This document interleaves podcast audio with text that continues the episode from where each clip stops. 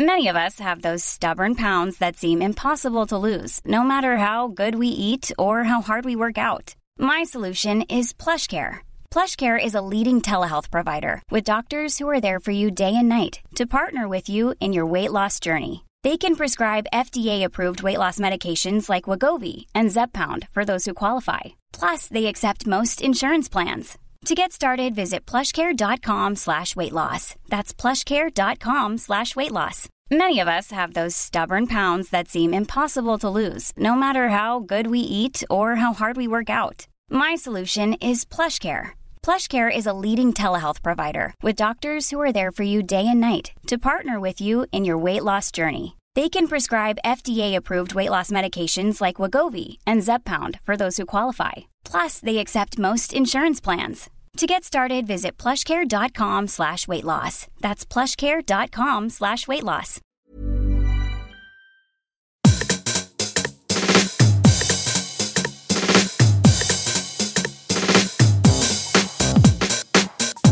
Hello, welcome to Eat, Sleep, Work, Repeat. This is a podcast about making work better. A little bit of a summer break. I know uh, people were taking a break, and so I wanted to sort of give a little bit of a pause. And I've got a, a couple of episodes now that maybe you're still away on holiday, or maybe you're just not fully back into the work mode. And I wanted to do a couple of things that I've mentioned on the newsletter. The newsletter you could find by going to Eat, Sleep, Work, Repeat and you'll see a link at the top of the page. And this month for August, I'm doing two read alongs. And what I mean by that is I've chosen two books that I think have got a real value to them, to the moment we're living in right now. Interestingly, I think the importance of culture business culture, work culture is going to be more important than ever before because as we navigate to a world which seems that there's going to be an almost universal adop- adoption of hybrid working, there's going to be a really critical consideration. Uh, as I put in the newsletter last week, the the book that we're drawing from first today um, has a quotation in it, uh, and he says. The, the author, James Kerr, says that culture is what happens when no one is looking. And for me, that's got a real resonance that I suspect wasn't directly imagined at the time he wrote it, but a real resonance for hybrid working because no one's looking now at us for two or three days a week. And, you know, we, we might find ourselves in organizations where people are gathered on continuous Zoom calls, or you might find that you're actually stepping away from that. But ultimately, if culture is what happens when no one's looking, we're finding ourselves in a lot of moments when no one's looking. There was another quotation that James Kerr put in his book. He was referring to one of the old maxims of the US military. And he said uh, that effectively, if someone sees something of low standard and does nothing, they've set a new standard. So these I'm giving you a hint that one of the books we're about to, to draw upon is has got an immense wealth to it.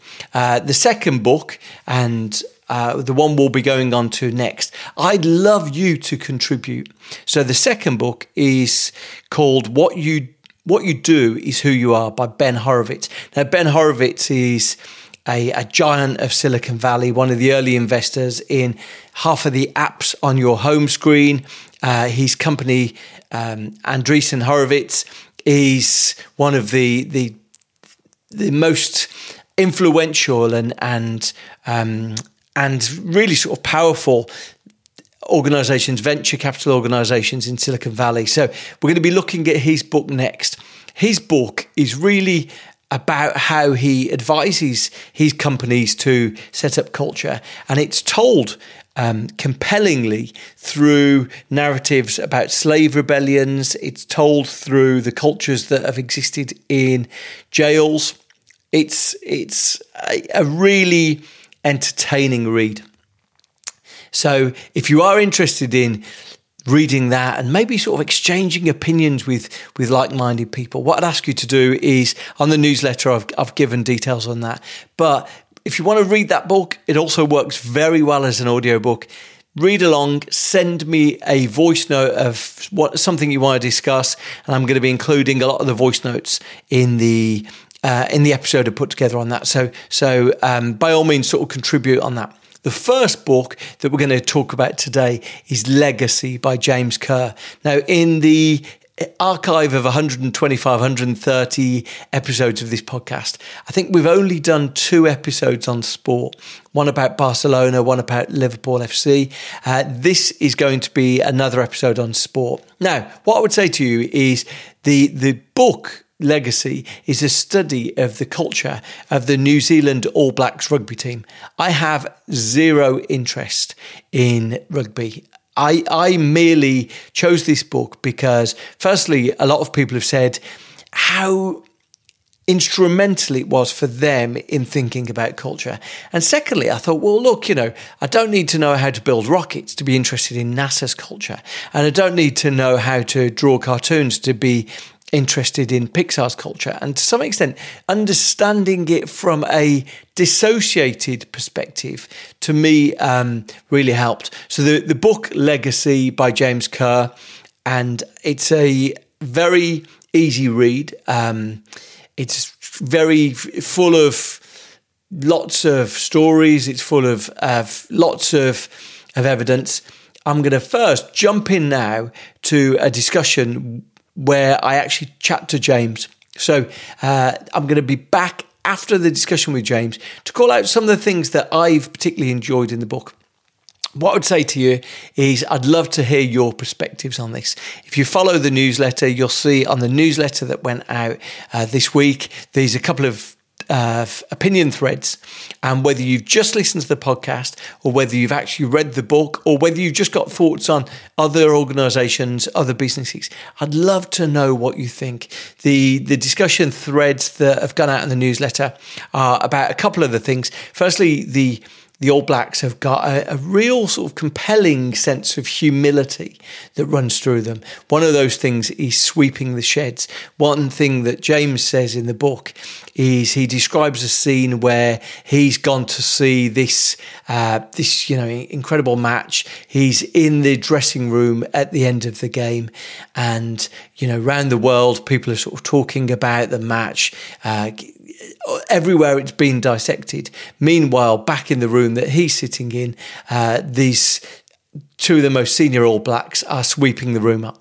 And the philosophy that the organisation's got is that no one looks after them, they look after themselves. So the most senior people generally tidy up the room when they finish. Now, it's such a a fascinating application of like servant leadership. And so the first uh, discussion thread you'll see is about sweeping the sheds, also their no dickheads rule that they've got. Second part is their use of rituals. And we've had a couple of podcasts along the way talking about the importance of rituals.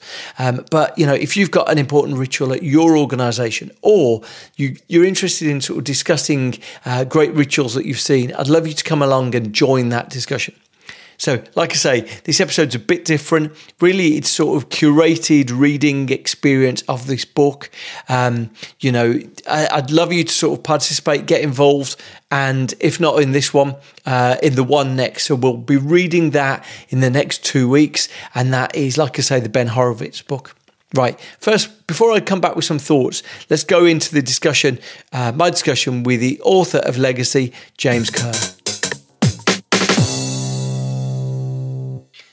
James, thank you so much for taking time out to talk to me.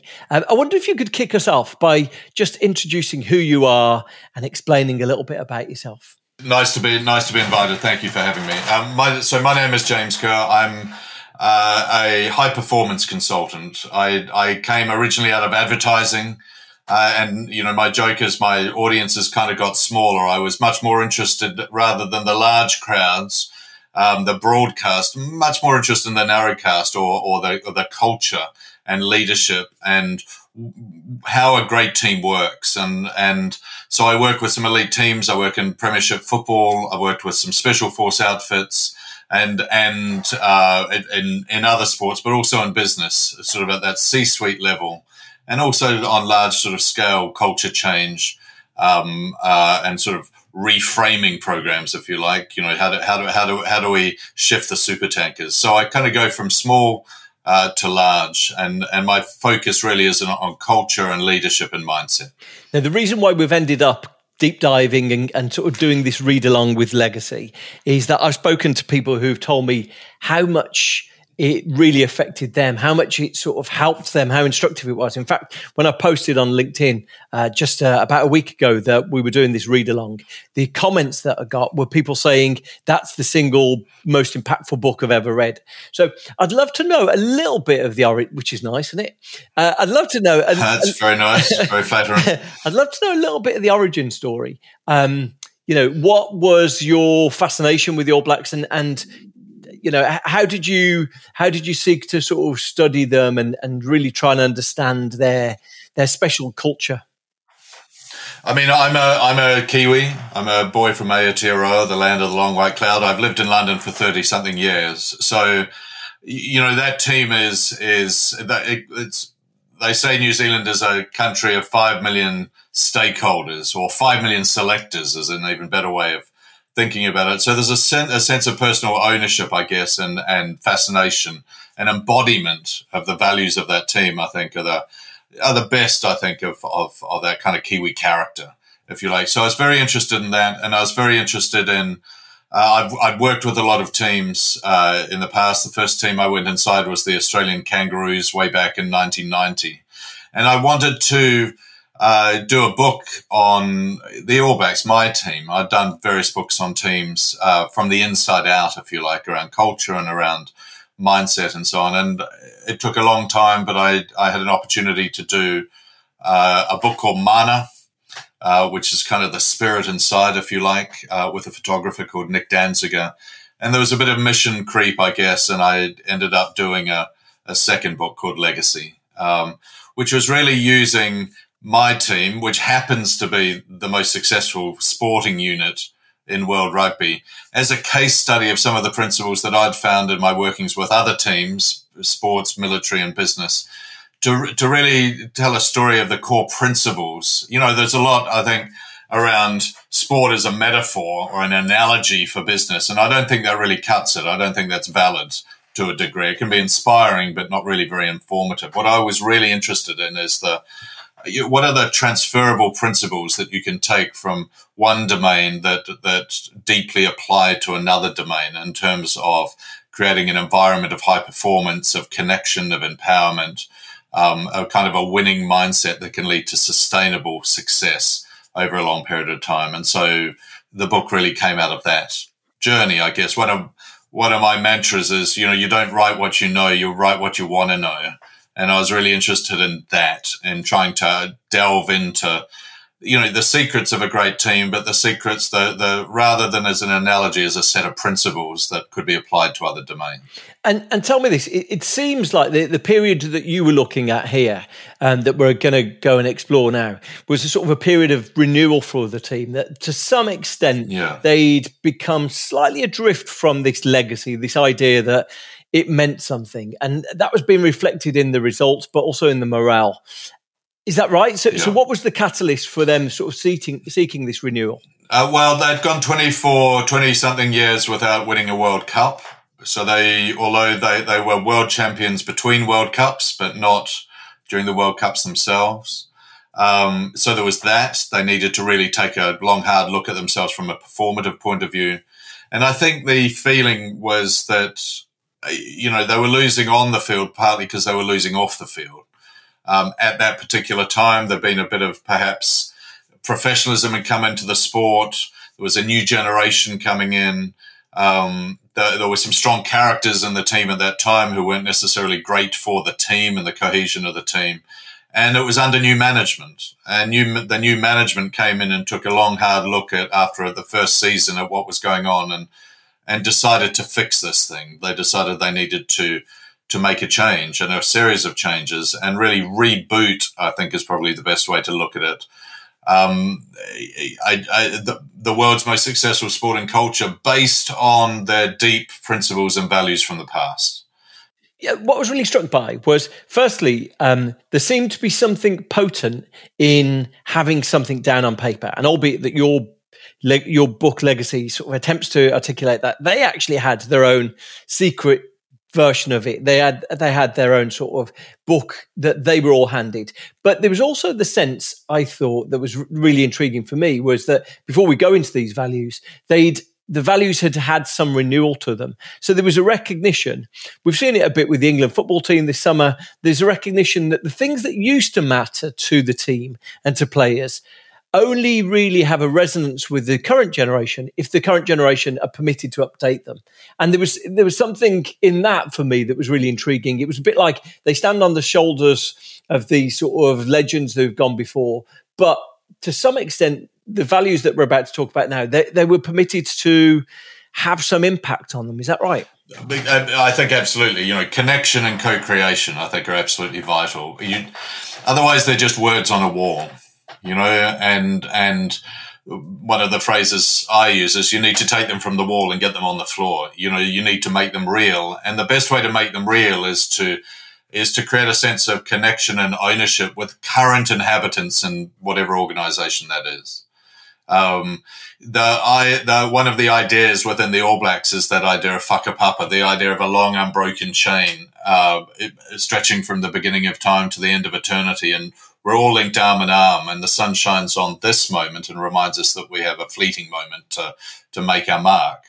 Um, so we're part of that lineage, but we need to make this link in the chain our own. And I think that applies to any organization. You know, you, you can, you can only really, you know, A, the world changes. B, cultures are organic and need to be generative. You know, otherwise they're sort of static, as I say, they kind of sit on the wall. Um, so it's what does it mean to us now? You know, where where any group, any anthropologically, humanistically, um, existentially, we're only together for a short time. You know, this is our link. This is our moment in the sun. Whether that's uh, a sales team uh, who have got kind of the next 10 months before people go off and do other things what are we to what are what are we to do together today becomes a really important question, I think, for any group, any family, um, any any group of human beings, because we're very aware that our time here is limited. So, what do we do with our time here together, with the resources that we have? I think becomes a really important question, and that co-creational aspect, which for those you know familiar with culture change programs, you know the idea of appreciative inquiry the idea that actually it's about having people engaging in the questions. And it's not necessarily the questions that you ask, it's that you ask the questions becomes extraordinarily important because there's something connective uh, in that that uh, creates personal sense of ownership. You know, that we have a, a, a, a vital role in the delivery of something um, is something that we all seek uh, as human beings. And so I think leaders who are sort of both inspired and inspiring, who create an environment of collective responsibility, of collective contribution, of co-creation uh, of something together. You know, what is what do these values mean to us now? What does this history mean to us now? And especially now, we mentioned it just before the call. You know, we've been through a, a pandemic or going through a pandemic that is a total social reevaluation. I think you know, everybody is reevaluating their own role, how they want to live their life. Do they want to live in the city or is everyone, you know, house prices are soaring in the country? Um, do we really want to spend our lives working for this corporate monolith that, do, that seemingly doesn't care for us? Or do we want to live lives of meaning and a purpose that we value the time that we have and the people that we spend it with? Now, I think all of us have been through, um, uh, over the last couple of years those kind of questions. And I think that the leaders who who really get it um, are the leaders who are able to connect people on that kind of level. You know, the sort of the the, the idea of um, esprit de corps, morale. Yeah. We talked about morale before. Is about a spirit. It's about the spirit of the people. What are we going to do here together? Um, and so those questions, I think, are more important than they've ever been and that connective tissue is more important than it's ever been. Precisely. That that was exactly why I I, I wanted to kick off with that in the first instance. I, I found myself in conversation with uh, someone a few weeks ago who you know took me to task. He said, "Look, you know, I don't think you understand the importance of the office. I don't think you understand, you know." banter in the office, morale in the office. That's what work's about. And that's why I'm mandating my team come back to the office all the time.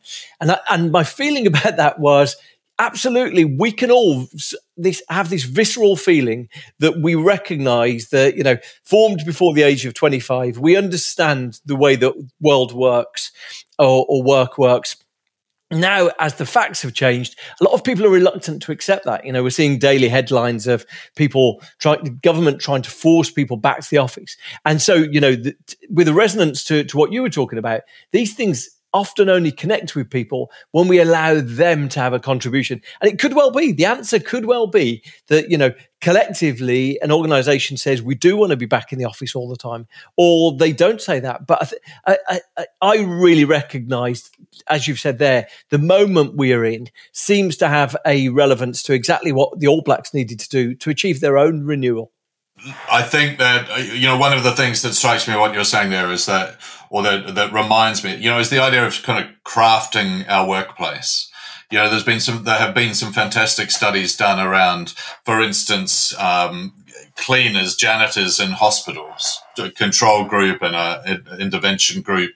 Um, the, that that some groups go there and they just do their job. You know, they check in and they scrub the floors and they do all of that. Other groups see themselves as healthcare, as part of the health team. They want positive, you know, patient outcomes. Um, their relationship to that job, to that role, is tremendously diff- different. Their relationships are different. What they communicated is different. Their, their passion for the role, they attract and retain talent for longer in those environments, people in those environments. There are fewer sick days. That sense of engagement, that sense of making, bringing myself to work um, and crafting my workplace, I think is absolutely vital. And we do it anyway. You know, we do it anyway. We go, well, you know, I'm, I'm, you know, I'm, I'm not sure an example, but people will come into a in, into a workplace and they will create and craft a kind of role that works for them and a sense of uh, purpose uh, and meaning for that environment. And again, I think particularly now, if, if we want to reconnect people with coming back to the office, and there are a lot of advantages about being together in an office. You know, I'm, I'm not sure it's just on the level of the banter. I think it's it's really on the level of those random conversations that happen where creativity occurs.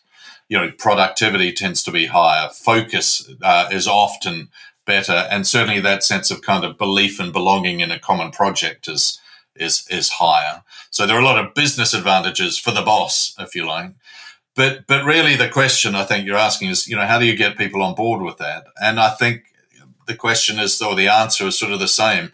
It's it's have them crafted, have them bring themselves to work, find ways to for, to have people create more meaning. And that may be more work life balance. It may be spoken hub kind of organizations. It may be um, the need to to to make the work environment um, uh, either more conducive to to the to the sort of family interactions or more educational and instructive, more fun. Um, you know, all of those things because you know right now we're we're having to endure and risk long commutes into deserted towns, particularly this inter- intermediate period you know, kind of a little bit what's in it for me. Well, ask, you know, and create and, and have people. And I think those who do that well will more than survive this period. They'll thrive because they're giving people a sense of purpose and meaning. And fundamentally, that's what people require from, from, from their work. It needs to be, they need to feel them that they are bringing themselves in a part of a, a task. Uh, money doesn't really cut it. They can get money somewhere else. Let's jump in some of these because I think it will help uh, bring the ideas to light. So you, you kick off actually with one of the values that I think is sort of really interesting and, and really defining, um, which is this notion, um, which is which is the notion of sweep the sheds. This notion that you know no one looks after the All Blacks, the All Blacks look, look after themselves. I wonder if you could just explain what this uh, value is and the symbolism of it. Well, you know, I, I think on its own, it, it, it you could just, I think it's a manifestation of a deeper value. Uh, so, so just a quick explanation. When, when I first, uh, kind of observed the All Blacks, one of the things I was surprised to see was, immediately, reasonably immediately after a test match, you know, some of the most famous rugby players in the world, rather than grab their bags and head for the coach, head for the bus, grabbed long handled brooms and started tidying up after themselves, sweeping the sheds, taking care of business, sweeping all of the mud and the blood and strapping into, into corners. And, you know, I, I discussed it with some of them afterwards and, and there are a lot of perspectives on it. You know, part of it was, you know, one of the phrases was, you know, the, no one takes care of the All Blacks. The All Blacks take care of themselves. You know, another part is what, what better metaphor for a legacy is the, than, than leaving the sheds in a better place you know. Um, but but underneath it, there there's there are some core values that have sort of been worked out almost on a corporate level, I guess. But I think out of the DNA of this environment: um, humility, excellence, and respect. Um, and that that kind of um, holy trinity, I guess, that you, you you won't necessarily see these words talked about, but I think that, uh, but but you'll see behaviours. They've sort of been lived, they're being lived out loud all over the place. And there are various times that you will see this. From the outside, they look like a big, brutish bunch of imperious warriors, you know, trouncing all comers. But, but at the end of a World Cup, one of the players, Sonny Bill Williams, gave his winner's medal away to a random fan. Um, and uh, the the so there is genuinely the idea that you know nothing is bigger than the team that we're here to serve the team. The players are here to serve the team. Um, and sweeping the sheds, I think, is a manifestation of that. And it was a random idea from one of the coaches to kind of make this um, this happen, and it's just the right way to behave. Tell, tell, me this. It's really interesting because you know along the way there you described the, the, the values of humility, e- excellence, and respect. And the thing is, these are the adjectives that we often find in company values, and they become just generic. They're, they are, you know, to, to, your phrase, they're on the wall rather than on the, the floor. And, um, and they don't translate. Whereas yeah. the behavior of sweep the sheds has got this immediate relevance to it. And, you know, yeah. the, the, other book that we're reading this month is Ben yeah. Horowitz, What You Are is What You Do is What Who You Are. And he talks a lot about, um, almost deliberately to shake out of that, he talks about creating shocking rules, almost to create these statements that aren't humility, excellence, and respect, but something that's more jarring because they at least provoke a reaction. I wonder what your view is on that. Yeah, you see, well, I, I would say there's, I think there are some fun, I think there are fundamental values, um, you know, what we stand for, what the substructure is. And it doesn't really matter if they're generic because they're not, communicated, but the principles and the, the symbols and the rituals, the manifestations. So, you know, for instance, you talk about jarring, the All Blacks talk about no dickheads. Now, I would say that comes out of the, humi- the humility value. Uh, but, but it's, it's about, you know, don't get ahead of yourself, buddy. You know, you know, you know, um, uh, understand that, that actually you're either on the bus or you're off the bus. And so those principles, I think sometimes are more powerful much much more powerful. And and often uh, uh, the the you know if, if if you look at the ancient religions the idea of sutras which are really aphorisms within religion sutras are threads and they weave belief systems together. And I think that those uh, you know mantras principles um, maxims the way we do things around here are, are in fact in reality much much more powerful than just values. You know a value statement doesn't mean that much to people even if they're non-generic values. Principles ways of speaking phrases uh, you know that they're the threads that really hold great cultures together i think much much more powerfully. And so I think I think values and principles and things like that have kind of been meshed and mushed into one big uh, heap, but actually, I think they're very different and have a very different function within the sort of the the, system, the information swap that is a good culture.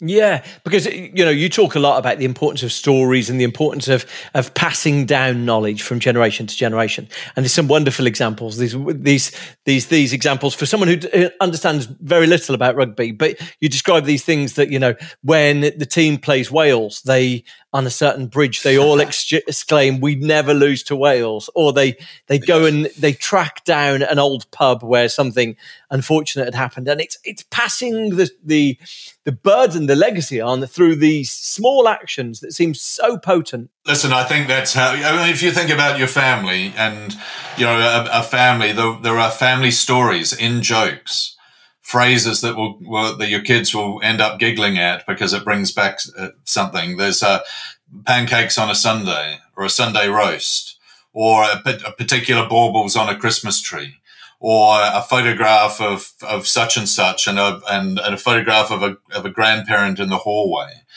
That's where we get our sense of self. That's our identity as a family, as any group. That's really how we do it. And I think those manifestations. And the sociologists would say that culture, you can't really see culture except in the in its manifestation. You know, and and that's really the you know the language and the stories. It's uh, it's the the symbols, the flags, the badges, and the rituals, the things that we do regularly. Um, and then all the variations kind of under that. But they're the three kind of buckets really that, that you see it in. So you think, well, under language, you know, mantras, principles, sayings, aphorisms, maxims, um, stories, heroes. You know, you know, um, under symbols it might be reward and recognition, the the the the, the badge you get, the employee of the week, um, the World Cup. You know, and rituals, those things that you do every day. For the All Blacks, it might be a haka.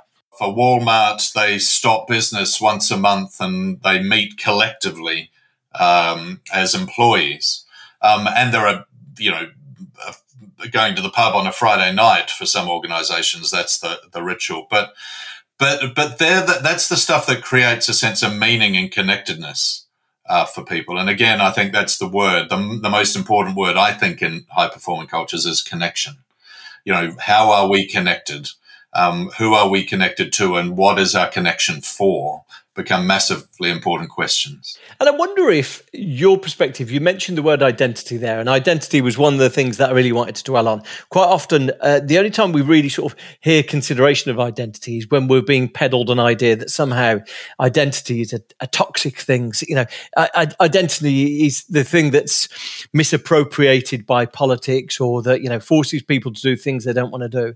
But, you know, a lot of what you're describing here is that actually they have created this fully articulated identity of what it means to be an all black and some of that is about spoken or written or non-verbal communication but all of it seems to be in service of trying to mm. create this sense of what it means to be an all black so that the next generation treats it with the same reverence that they've treated it with. And identity seems right at the heart of it. So you've you've mentioned connection there, and I just wonder if these one of the ways that they do connect into each other is because they see their identity reflected back at each other. What's your, what's your perspective on that? Well, I think that's exactly right, and I think I, I, you know, forget the All Blacks for a moment. They're a sort of a case study. You, you mentioned England football team, and you look at the identity that that that they have developed around uh, being kind of fearless, being authentic, uh, uh, representing, being diverse, and representing um, uh, themselves and the nation that they the. a, a, new sense of the nation, and and you can see you can see it, you can you can feel it, and clearly it's been acted out. It's been hugely influential, I think, with uh, uh, the the three lions being held up as an example of who we are and who we're not. You know, so so that sense of you know identity is you, you said it sort of seems to be a negative thing. I think it's an extraordinarily positive thing. Identity is a sense of self. You know, it's a sense of self as a group. Now, it does it should be an inclusive, as inclusive as possible as an identity generally in terms of being open to representation. And so one of the phrases I use with the teams I work with is the, is the story that you tell yourself becomes the story that others tell about you. And, and if you think of it from a programming point of view, you know, garbage in, garbage out. It's a code. An ethos is a code, a code of behavior, a, a, and codes produce results. Uh, you know, you run through the coding, the program, and you come out, something comes out the other end. So you put good values in, you could put great principles in, you put a vivid vision in and a, and a driving sense of purpose. You under, you set strong standards and expectations the way we do things around here. you tend to get good results. And you know, there's an within business there are industries set up to the identity industry. Um, uh, unfortunately, a lot of the time it's tended towards being brand external and quite superficial. And and it's kind of been compartmentalized down to the the marketing department or the comms. Not that there's anything wrong with that but actually identity is very very central to any group. Who we are what we stand for why it matters. And then really the ownership should really be at the top table. And actually by default often is because the marketing department or the brand can put out an identity about say we're this but if the CEO is acting or the C suite is acting in a different way, no one buys it. And that becomes one of the main problems in any coordinated culture change is the, the leadership doesn't walk the walk. My belief and my, my conviction is that for a lot of the time business is kind of compartmentalized something that's really fundamental to the way that human beings believe and belong and behave um, which is really guided by that sense of collective identity and our part in that and our responsibility and our ownership of it. And, and that really should be owned at the top. And that's a leadership tool and a very powerful one. It's not something to be farmed out to a branding consultancy who gives you some nice words you bang in your foyer um, and put on your website. I mean, no one buys that stuff, but people do buy an authentic culture and they do buy the behaviors of a leadership and the expectations within an organization. And if they're good, if they're based on the right values and the right principles, uh, then they'll they'll they'll go out there and march in the streets for that kind of identity. Going back to first principles, I was really struck by. Um, effectively, the difference often between different organizations is can you elevate your standard to a higher standard than everyone else. And, you know, and, and, and I'd never considered that that would be necessary in sport. I just thought, you know, it comes innately that people would want to operate at a higher standard. But, you know, you talk a little bit about them, you know, the, the question is asked, what would you sacrifice for this?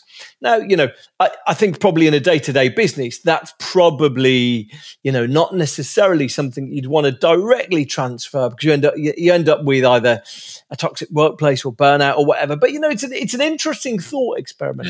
And and what it really struck me was that you know the the reason why culture can be a differentiator is that if you can make it matter to people that they want to do their very best work then the discretionary effort and the discretionary work that everyone is capable of is a multiple of what their base work is. And, and it really struck me that, you know, a sporting field that you would probably feel that these things are second nature to them or the, the parental pride that they would be uh, showered with. Actually, you know, these are all rich sports people who might take things for granted unless they are reminded of the import of it.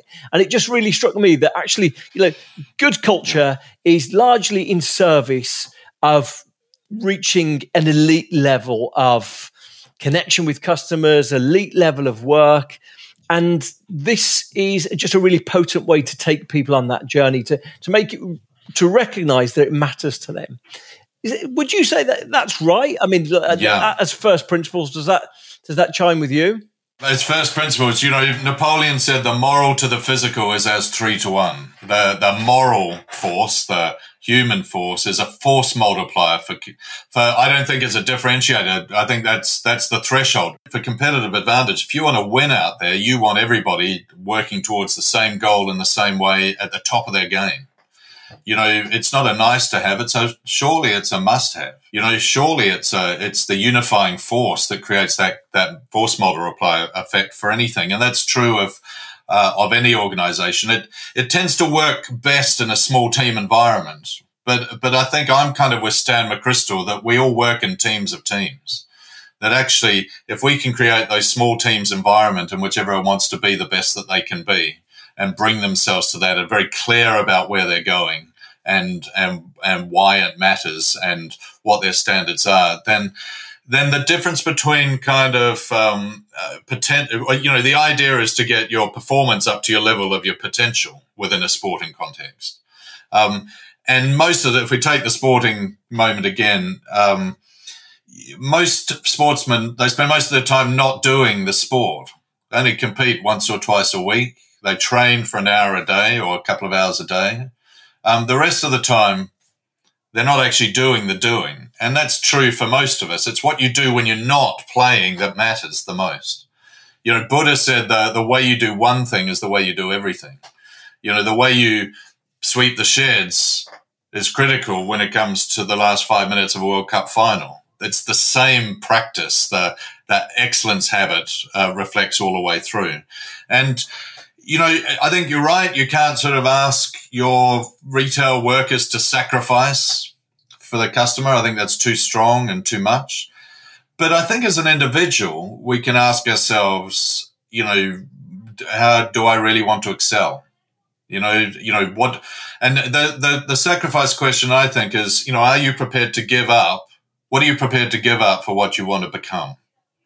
Um, you know, what what what is the uh, and if you take, you know, the the I, you know, I I was, uh, there was a decathlete who said his favorite day was Christmas Day because he knows that everyone else is in training, and he is. You know, what are you prepared to give up for what it is you want to become on a personal level? I think that's a fantastic question. I think for a mid-level boss to start to insist that his, you know, his retail workers work Christmas Day with the idea of sacrifice and all of that, I think that's wrong.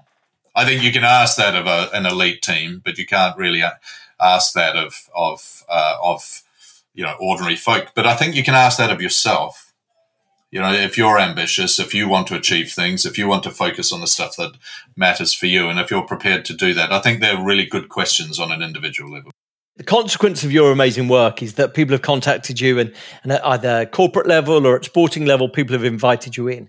If you were going to sort of draw some lessons specifically from this book that you would might maybe sort of say, look, you know, if I was going to direct you, this one behavior, principle, action, eh, or one or two? What what are the things that really sort of were the difference maker for the All Blacks? I think just going a little bit beyond the All Blacks, I think in terms of um, as a culture, I think cultures are very complex things. I'm not sure there is one answer.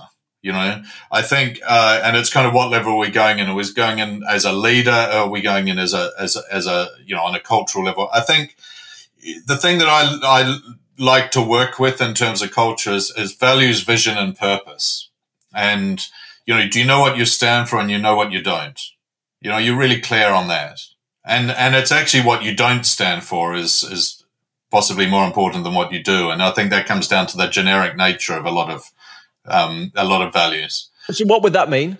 So, so what would that mean? Uh, in values? Well, um, Google, don't be don't be evil. You know, it's now it, it's maybe been an albatross over their head, but it's prom- it's promoted and provoked some exceptional exceptional conversations within that environment about what kind of business are we.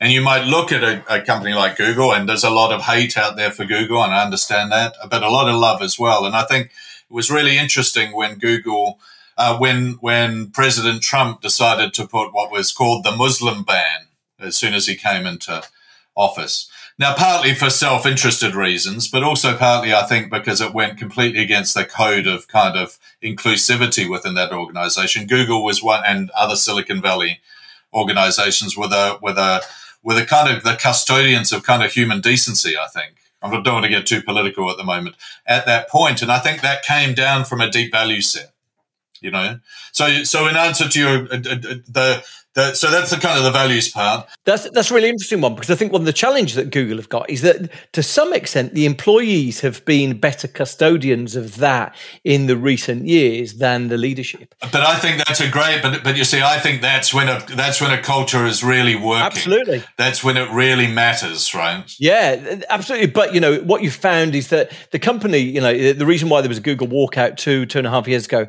is because there was this dissonance that they were paying fifty million dollar severances to people who had a sex case against them or you know they, they they had these issues where the team was saying hang on just a minute. Let's just remind you the values that we've got here. And yeah, so, yeah. so actually a really good embodiment of how these things can matter but a good reminder that these things have a life of their own. And you know unless you're going to unless you're going to be a, a leader teacher taking people on a journey saying we've evolved that now don't be surprised if your team hold you accountable for the things you've told them before. I mean, it, on the Google's website, as you know, it basically says you can call us up on this. You can hold us accountable. They worked. You know, they might not may not be convenient, may not look be good PR for a short amount of time, but you know they worked. The, those principles that were embedded within that code of conduct, within the ten things, I think that that we know to be true. I think was the phrase. Um, has has has acted as a kind of moral rudder, I think, to a degree within that within that organization. And I think you know, there's an assumption I think that leaders get to do whatever they want. And a lot of the time, you know, there's an old joke, I can't remember what it is. I think it was a French revolutionary leader who said, you know, I, I am your leader, so I will follow. And I think I think that's um, it's it it that that we talked about values in a way. A lot of the time, real leaders are really the embodiment of the collective values of the people that they lead. You think about that in terms of the Martin Luther Kings of this world, or even a Donald Trump, or even an Obama. At some point, they become the kind of the litmus paper, if you like, uh, for the moral values that were going on at, at, at that time. And so I think that's something really to be encouraged rather this kind of command and control. Hold it a minute. We've got these values in place, which means we can't go and sell, sell drones to the Soviets or whatever it is, you know? So I think that's an, a really good example of the inconvenience. Uh, you know, Bill Bernbach, an advertising, old advertising guy, brilliant guy, he said, you know, a principle isn't a principle until it costs you money. And I think that's a great way to look at it. You know, sometimes it's going to be politically inconvenient for you. But if it's about doing the right thing, so it should be. Now, you, you had three things. I interrupted you with, with the sure. distraction. Go on. So let's go back. So, so values, what you stand for, what you don't, a vivid vision of where you're going, a proper vision of where you're going. And this is again where corporates get it wrong all the time because, and there's been a lot of research around this about what visions really capture people, capture hearts and change minds. And they need to be visual. Visions are visual they're a dream. And, you know, the idea of an, uh, an idea is to see. And, and so often we get these mealy mouthed vision statements that are really just kind of concepts of strategy blah blah blah out there with a whole bunch of values and you know research sort of shows that the, the more values that are put into the mix the weaker that vision becomes and the less visual the more conceptual it is the less concrete it is, you know, the difference between there was a, a, great paper. The difference between saying we, you know, we are champions of a sustainable future, you know, yawn, um, or we see a future in which um, uh, in which electric cars um, drive themselves through city streets. Now, which one is more powerful? Well, one I can see, the other one I can't. But there's very little soul and very little creativity often applied to vision stuff. It becomes a corporate committee mishmash of bad ideas that absolutely miss the point and they and doesn't do the job. They're not fit for purpose. So I think I think the and and the, the importance of a of, of of a great vision is is collective clarity, collective what's called collective cognition the ability that it's not, if you have a concept statement that's kind of generic, uh, if you like, everyone takes what they want out of that. But if you can see, you know, I have a dream that, you know, that one day the sons and daughters of slaves will sit with the sons and daughters of slave owners on the red hills of Georgia, you know, in Martin Luther King's kind of way, you can see that. You can see what that future looks like. And there is absolutely no debate what we're all going for together. So I think the second part is that vivid vision, the clarity of it, and it and it gets missed so often. I want to present a slight dissonance to you because I'd love your take on this. Uh, so one of the things one of the things I've been studying recently is um, is elite performers. Actually, there's a, there's a wonderful piece of work done about five years ago uh, called the Great British Medalist Report. Fascinating piece of work, but it talks about how childhood trauma is often one of the defining characteristics of an elite performer in in uh, sport. And one of the people who wrote it, a guy called Tim Rees, he says, here's the challenge of this. Often the people who do this work, uh, uh, uh, um, often the people who have had this trauma are dickheads. He said, you know, they're not that nice to be around. They've got a compelling desire to win at all costs. And he said the consequence of that, that he's gone out and talked to teams about, he said, beware that if you've got one of those maverick players that is just an elite performer, but a bit weird. Beware of being too prescriptive, of saying it's my way or the highway, because sometimes you need to give the, the freak a little bit more space. It immediately brings to mind, I'm not an enormous basketball fan, but it immediately brings to mind the um, behavior of um, Dennis Rodman in the Last Dance and so I'm, I'm just interested in your perspective of that. Obviously, the, the, All Blacks decided their philosophy was going to be no dickheads, but I wonder if there is the scope for some dickheads within reason. Well, I, I think it's a you know it's a judgment call, and it's about um, the the the there's a, there's a phrase that's used in sports sometimes. You know, you, you want to be a championship team and not a team of champions and that a championship team comes down to chemistry and cohesion and and capability. Um, and and if you if you create an environment where one person is playing to the top of their game and is and is great, and everyone else doesn't want to be at work, you know, it's probably not a sustainable team. And sometimes that's as good as you're going to get, right? That's as good as you're going to get. But but teams tend to bounce back and become more cohesive and coherent and capable and competitive when you take that dissonant element out. You know, it's like, you know, don't worry about the enemy out of the tent. It's the enemy in the tent that you want to worry about. But it's a judgment call. It's always a judgment call. I don't think there's one answer for that. And I think, um, and, and, you know, define dickhead in a sense. The, the joke is if you have to ask what a dickhead is, you know, it's probably you're the dickhead. But the, the, the, the, the, you know, define what that is. And there's a difference between a dickhead and a maverick. You might take the Dennis Rodman thing and you go, well, here's a guy who needed to go out and blow out a bit of steam, perhaps. But, you know, when he turned up to work, he worked pretty hard. He made the difference on the paddock, on the pitch, on the court. You know, he did his job. And his, the leadership, Phil Jackson, in this, in this, uh, gave him enough rope, but not too much. So that's a good leadership. And, and I think that idea, the, the, I, I met a very interesting, um, uh, grizzled old soldier in Afghanistan. I was, I was there on a kind of listening mission, if you like. And he said, the courage of leadership is the courage to let go. The ability to know when and how to let go and to give people their head and allow that. And in fact, that's a large part of good leadership is, is not telling people how to do something, but telling telling people what needs to be done and having them bring themselves to that task. Um, and uh, so it's about how do you create that environment that is a really an empowering environment that allows people to bring themselves to the game in their own way. But I think you need to make that distinction between a maverick who who might be somebody who's kind of a bit out there and they do things in their own way, and and a genuine dickhead or somebody who is a, the enemy within the tent, who's toxic, who is depleting the performance of everybody else. Because, you know, a championship team will beat a team of champions just about every time. So if you're favoring the champions and you're ruining your team, well, that's not a great judgment call.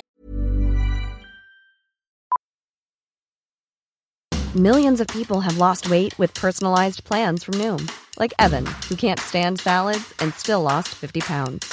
Salads, generally, for most people, are the easy button, right? For me, that wasn't an option. I never really was a salad guy. That's just not who I am. But Noom worked for me. Get your personalized plan today at Noom.com. Real Noom user compensated to provide their story. In four weeks, the typical Noom user can expect to lose one to two pounds per week. Individual results may vary. Hold up. What was that? Boring. No flavor. That was as bad as those leftovers you ate all week. Keke Palmer here, and it's time to say hello to something fresh and guilt-free. Hello Fresh. Jazz up dinner with pecan-crusted chicken or garlic butter shrimp scampi. Now that's music to my mouth. Hello Fresh. Let's get this dinner party started. Discover all the delicious possibilities at hellofresh.com.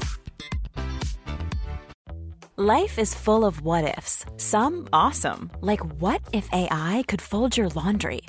And some, well, less awesome. Like what if you have unexpected medical costs? United Healthcare can help get you covered with Health Protector Guard fixed indemnity insurance plans. They supplement your primary plan to help you manage out of pocket costs. No deductibles, no enrollment periods, and especially no more what ifs. Visit uh1.com to find the Health Protector Guard plan for you. So you've written this book, and, and I'm so grateful for you giving your time so generously. You've written this book that's had this huge impact on sports lovers and, and people who aren't sports lovers. Um, if you were going to sort of redo it today, if you were going to add stuff to it, if you were going to reflect on what you've learned after you you close the laptop and, and press send, what what would you add? What would you change? I I, I think the only thing uh, you know I'd, I'd say is that you know legacy is a is a book about a particular team, but it's not really about that team. I mean, it is and it isn't. Um, you know, I think what I'm really interested in, and I think one of the things that that sport, uh, in this particular case, can teach us all is is, is you know, if sport is near the tip of the spear, the sort of military are right at the tip of the spear. It becomes about life or death. Um, I don't think it's a coincidence that the where where you sort of win or or lose, or you live or you die by your results. That those are the organizations uh, in which a number of things happen. They're high trust environments. They're very authentic environments. Um, they're very values based and ethical environments. The idea of an ethos, of a code, of a of a culture is incredibly important, and that's not by coincidence. That that's because we've learned that's what makes that difference.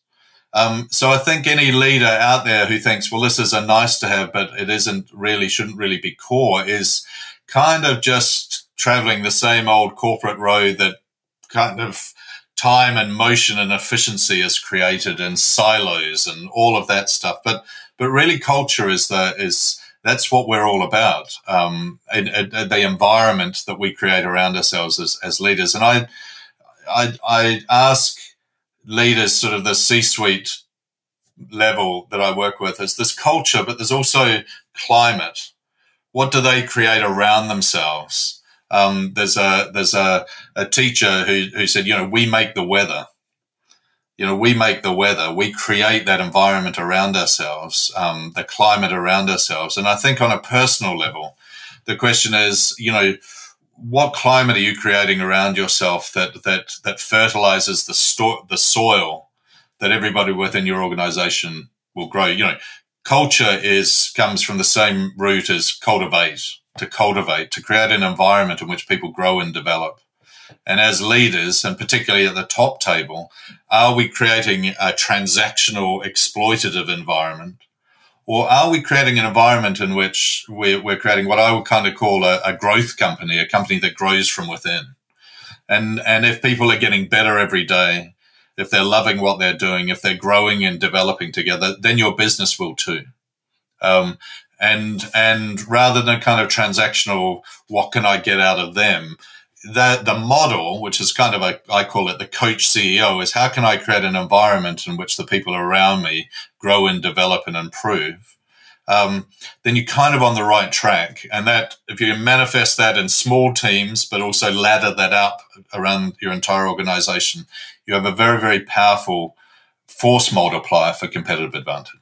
When you walk into like, if, you know, a premiership team gives you a call uh, and they sort of they invite you in. What are the what are the things in your head? I suspect you're going into listening mode. You're trying to go into observation mode. But what are the things in your head you're trying to work out right from the off? I think it's it's very dependent. I think uh, it it's a lot of listening. It's a it, it is just a lot of listening to see what emerges. Um, what I'm looking for is connection human connection, genuine human connection, connection with each other. In in military terms, um, the, there's a phrase just called patterns and gaps in maneuverist warfare. Patterns and gaps. Um, you look for the patterns and you look for the gaps in the patterns. You look for the holes, and and that's the weak point in any environment. But we also know that cohesion wins championships. Um, there's a there's a, a, guy called Ben Darwin who does uh, a fantastic lot of number crunching. He's Australian in in uh, in um, NRL in Australia, and he looks at what are, what's the characteristic of a championship winning team, and the the key factor really is around cohesion, time spent under pressure together, um, kind of multiplied by the human bonds, social bonds off the paddock.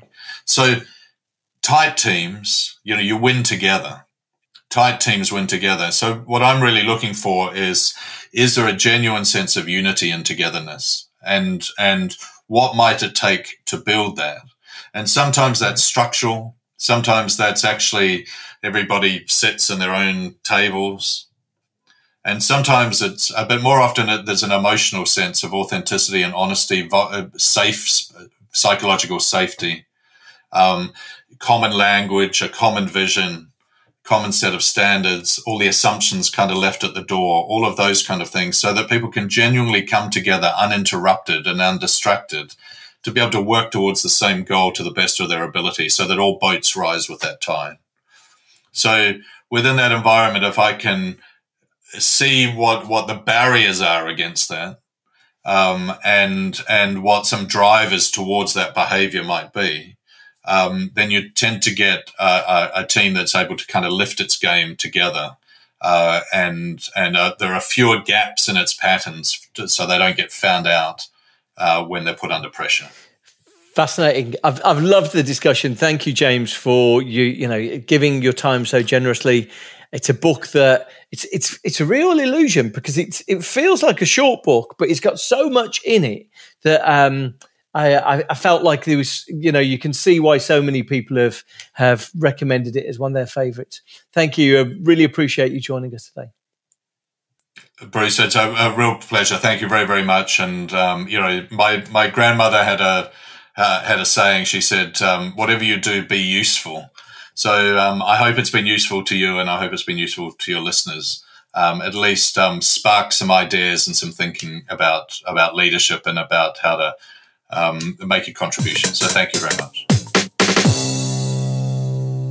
Great discussion with James. I am so grateful for him giving his time for that. Uh, you know, I, I, said at the start I was going to call out a few things that I found especially instructive for me. You know, the the the, the All Blacks are by far the, the most successful rugby team of all time. And, you know, to some extent, they've been called the most successful team in sport.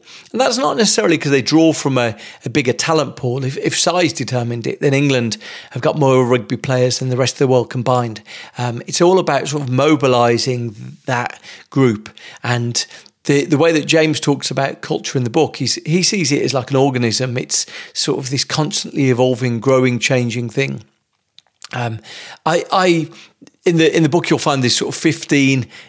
Uh, reflecting the size of rugby teams, 15 uh, different headings. You know, things for me that really stood out the, the importance of the celebration of integrity. Uh, James describes it in a really memorable and simple way. He says, Integrity is honoring your word. And it just really strikes me that, you know, a lot of the the cultural missteps that we've witnessed in the last few years, the, the next book we're going to read actually covers some of this. The cultural missteps we've witnessed in the last few years is where organizations have had an equivocal attitude towards integrity, where organizations like Uber have eh, had a, a clear edict that their objective is to uh, effectively is to hit the numbers and then worry about integrity afterwards. So we're going to come to that in the, the next book. Um, but like I say, some of the other things that I think are really critical and what I took out from the All Blacks experience. Um, the importance of rituals, and you know, even non-rugby fans will know that the the All Blacks have got these this dance, this performance, this haka that they uh, they go through at the start of their games. But their their rituals really extend beyond that. You heard me and James talk about um, the fact that the, the, All Blacks have got this chant that they they give out when they go and play Wales. They they shout on the the bridge going into to Wales. We never lose to Wales.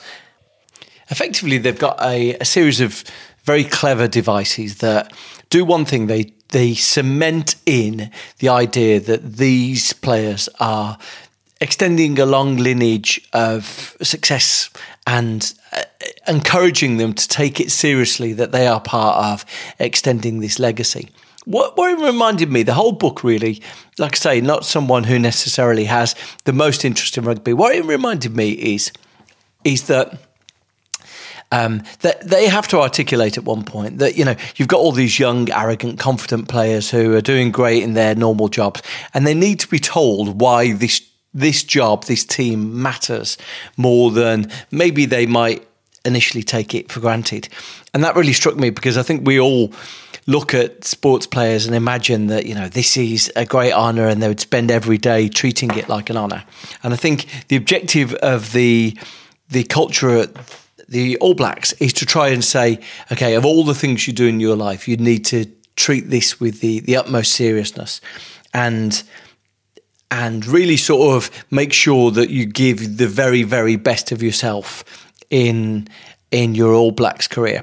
And it just really struck me that, uh, especially when we're thinking about work, one of the challenges we've got with work is how do we make people have a high standard? How do we make everyone treat our work like we've got an aspirational goal of of delivering excellence?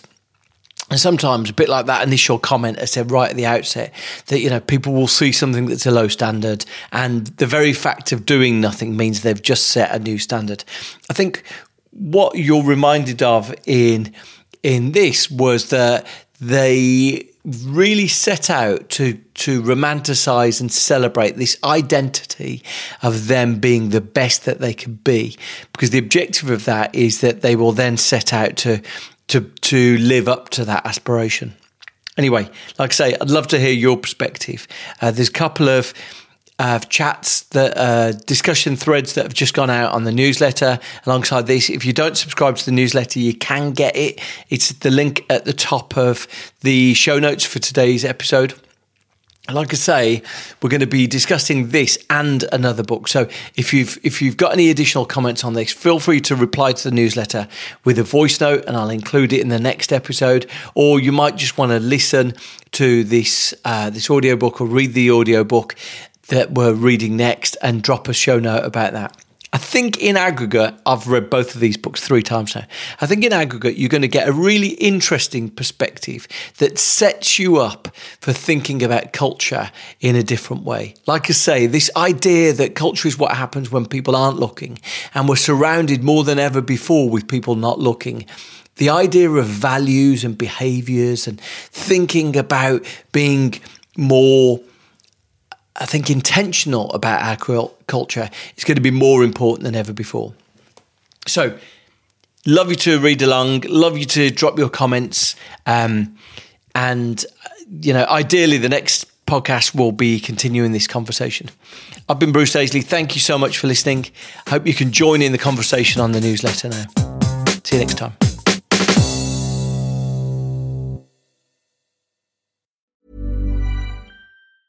Ever catch yourself eating the same flavorless dinner three days in a row?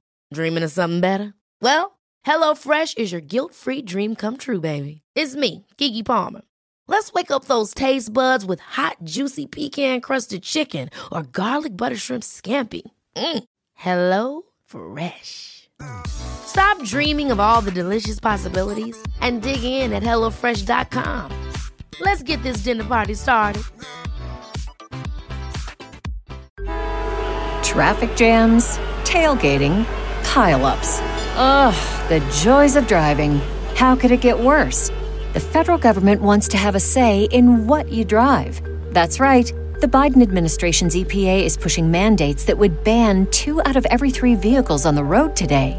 Don't let Washington become your backseat driver. Protect the freedom of driving your way. Visit EnergyCitizens.org. Paid for by the American Petroleum Institute.